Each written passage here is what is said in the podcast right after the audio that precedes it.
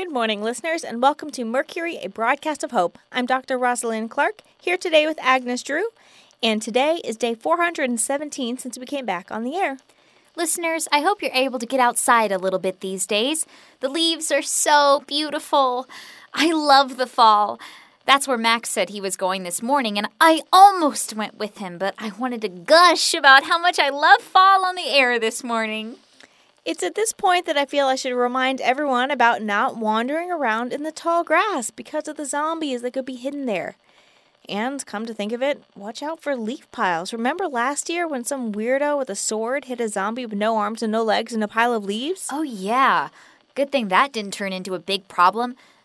Except for that horrible joke Max told about the zombie being named Russell. I'm thinking whoever it was was just passing through and left it behind as some kind of sick trap. Might have left one in every little town they passed through. I hope they got caught and stopped. Anyway, those cautionary messages out of the way, let's talk about those leaves. Those gorgeous colors just pop right off the trees. Yes, literally. The leaves are literally popping off the trees. You know what I mean, Dr. Clark. Of course I do. I'm just giving you a hard time.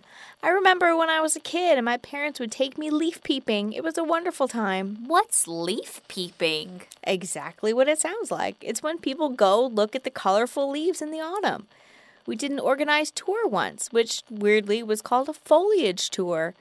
I much prefer the other name that someone on the tour used to describe it, which was a leaf peep show.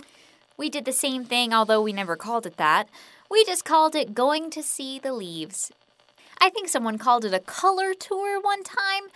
We did a trip down south once and caught this train that would go through the forest, and you could see so many amazing colors.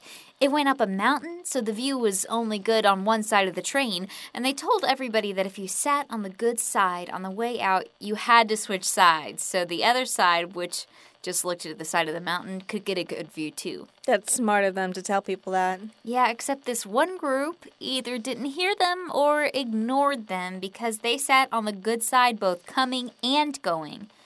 They annoyed me. But I got up and went to the section between cars, and me and my dad and Milo watched the countryside roll by. We saw so many great trees and leaves and some pumpkins that the people who lived on that land had put out for decoration. That sounds fun. Autumn is such a funny time. It's a time for the world to start slowing down in preparation for winter. The decreasing sunlight can cause seasonal affective disorder in some people, and it can just be a generally melancholy time. But at the same time, it encourages us to slow down, too.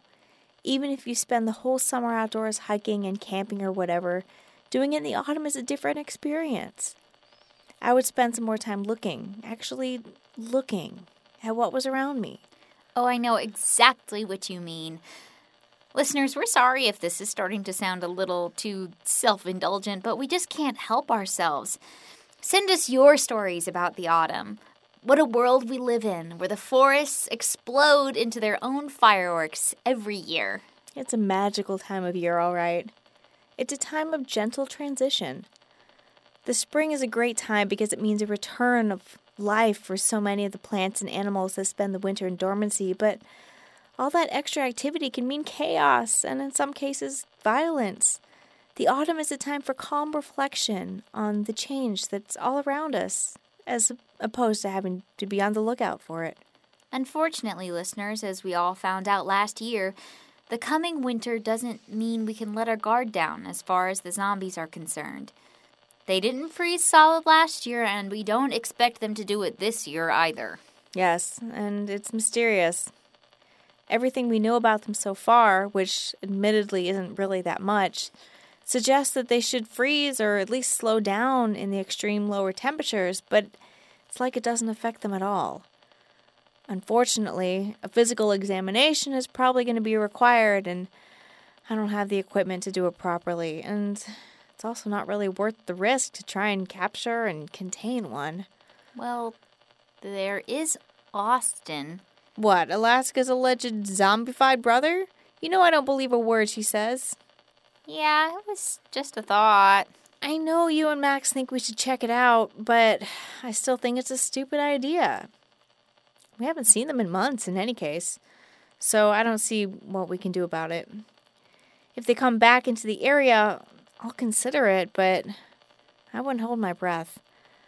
I think Alaska is perfectly content to keep wandering around trying to convince people of her own point of view. Anyway, we need to wrap this up.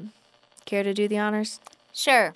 For Mercury, a broadcast of hope, this has been Agnes Drew and Dr. Rosalind Clark. Be careful, but get out there and enjoy those leaves. And take care of each other.